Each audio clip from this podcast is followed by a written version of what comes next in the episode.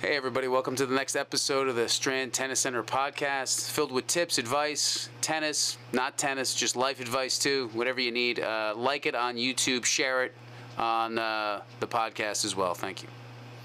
Welcome to the Strand Tennis Center podcast, Santi. I don't know what episode this is of live. Who really knows? Who really counts, anyways? Yeah, that reminds me. Like they're they're talking about I'm not into reunions and things like that. I don't know why that just popped in my head. Like people are like, you're you gonna do like other businesses are like, you're gonna do your five year anniversary, you're gonna do your ten or 15. I was like, I don't even know what day we started. I just go into the next day. I'm not even aware of these anniversary parties. Are you Are you aware? Uh, we started 2009. Yeah. So, but I don't remember the actual specific day that we started. We don't have an, we didn't have a 10 year anniversary or any of that. So I don't. Are you aware of anniversaries a lot? I mean, I'm aware of them for personal reasons. relationship ones or like Relate. Well, I, or work anniversary? yeah. Yeah, I know. I started. I think. Do you know what day you started here? I think so. Like the twenty seventh, something like that. Of April? Yeah. Because I, don't- I don't. Okay. It was like the last week of April. All right. Yeah. It just. I don't. It just doesn't. I don't even remember my friends' birthdays. It just seems like it's such a process that it's not like. I don't know. It's not like. I feel like again we've always just started, so it's not like a big. A big moment for it to be ten years or fifteen years or whatever. But anyways, I just thought that. But we were going to talk about player development today, and the reason why I'm going to talk about player development because I was rereading. I don't know the book. It's actually an AI book, but uh, there's a Kurt Vonnegut quote in there that really hit me and got me thinking about player development. Basically, the quote is I made bastard out of this quote. The basically the quote is if taking taking a step back to get things right is taking a step in the right direction. So and that is a probably the biggest quote we should put out here on the club. We probably should because you won't if I had a nickel for every 12 year old's parent that said, listen, my, you know, Billy can't change his forehand because he's got a tournament next week. Um, he's only 12. Like he's not gonna, you know, he's not going to the Wimbledon final next week. Nobody wants to make changes because they think the micro is more important than the macro. So you've got to be willing as a player to take a step back sometimes and that's a good step in the right direction to be better long term. I mean, you think about, I mean, there's so many examples of this. Think about Tiger Woods in the beginning was a phenom, right? Then there was something with his swing. Was it Butch Harmon working with him? Changed it, was working on it, didn't have some great results, and then everything started to click, and then he won everything. It's a perfect example. And he was at the highest level, right? So if you're 12 and 11 and you don't want to change a, a wonky forehand that's got the wrong grip or your elbows out and you're, and you're not swinging through the hitting zone, it's time to change those now, especially with kids with palm up serve grips. Like they don't hold a continental grip, they'll, they're lifting with the palm, they toss it behind them and they get it over the net and they win a match, right? They'll win a UCR and they don't want to change it because number one, it's frustrating. Change is not fun. It's difficult. It's frustrating. You're not good for a while. You lose, but it's very hard for a kid to look beyond his years. At 12 years old, who cares if you lose? You, your fundamentals have got to be right. If your fundamentals are strong in this game, you really don't have to teach much strategy. So if you look at it this way, Santi, if I learn how to hit every stroke properly from every part of the court, I really can do whatever I want. I don't really need to worry about saying, okay, uh, I'm in a bad position here because my backhand's no good, so I got to think of a strategy to maximize my forehand. If you really can hit every stroke, which is hard, you can really do anything strategically. And that was the quote I was telling the kids Federer was saying um, there was an interview with him and he was number one in the world. I think it was 2017 18. He was 37 38. And they were like, How are you still number one? And he was like, Well, I have an all court game. They don't teach that anymore. They don't teach all court games. They don't teach moving forward. They don't teach underspin balls. They don't teach, oh, okay, let's roll this one. Let's not hit everyone, you know, let's not redline every ball. I mean, that was that. Well, I was talking about that. Uh, Chuck Kriese, who's the coach who teaches, uh, who does, uh, or I think it's Ed Crass, who does one-on-one doubles. That's a great tool. We did it last Sunday for the kids to move forward. One-on-one doubles means you're playing cross court. You hit the serve, you have to come in. You have to come in on the first and second serve. You get two points for winning the point at the net. The returner should try to come in. It's not a rule, but it makes people come forward. People just don't like to come forward anymore. And I think if they learn to do that, it's really going to make their game better. It's going to give you options. When you go out on the court, you need options. You need tools. You need to be able to say, okay, this is not working. Let me slice a low ball to somebody. Let me try to come in on this ball. Let me try to shorten this point. But if you don't have the tools, you can't do it. So if you're 11, 12, 13, and you're winning, you're winning because, I don't know, somebody's got to win when they're 11 or 12, right? So you got to make sure that the strokes and the fundamentals are correct because you're going to hit a wall. There's plenty of kids that I've told they were winning, like they'll play 20 feet behind the baseline, they'll play defense the whole time. The younger kid will get frustrated, not know what to do. The, the other kids don't come forward, so they just try to bang right through the kid, and all he's going to do is block the ball back, and he wins.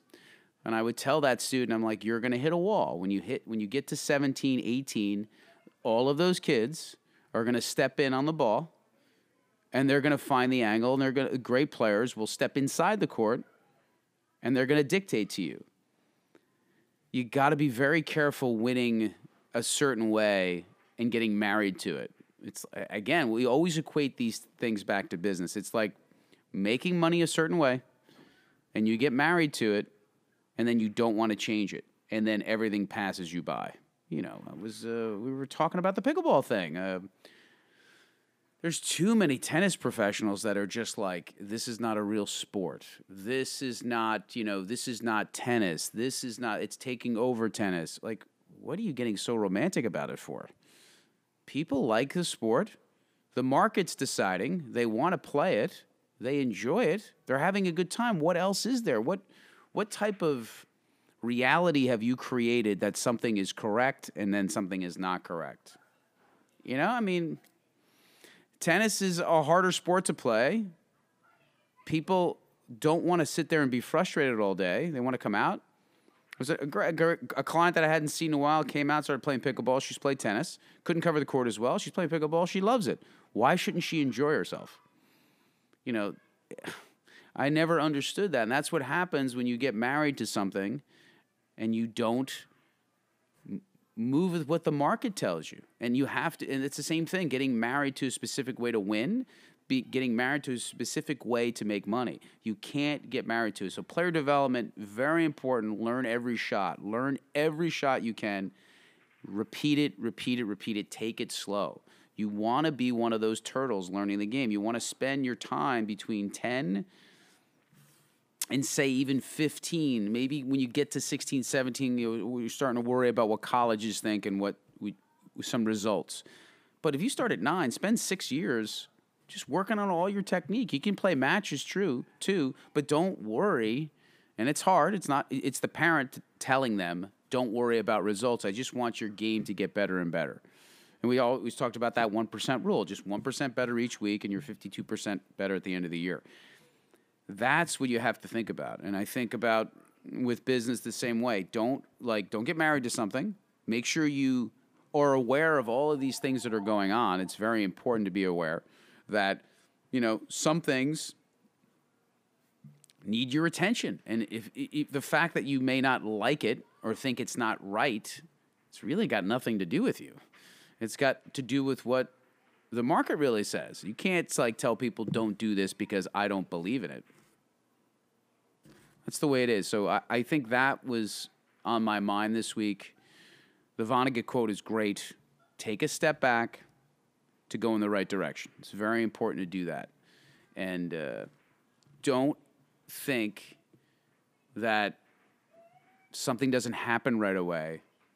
It's not, it's not correct. Now, there's two different lines. There's a line between delusion and taking a step back persevering and understanding, right? You don't, you know, again, like we've we've talked about this too. I don't go and go on the voice and try to be a singer, right? I'm just not a singer, right? I can't sing, right? It's not my, I could practice for 75 hours, uh, you know, I'm not going to be Beyonce. You know, that's the way it goes.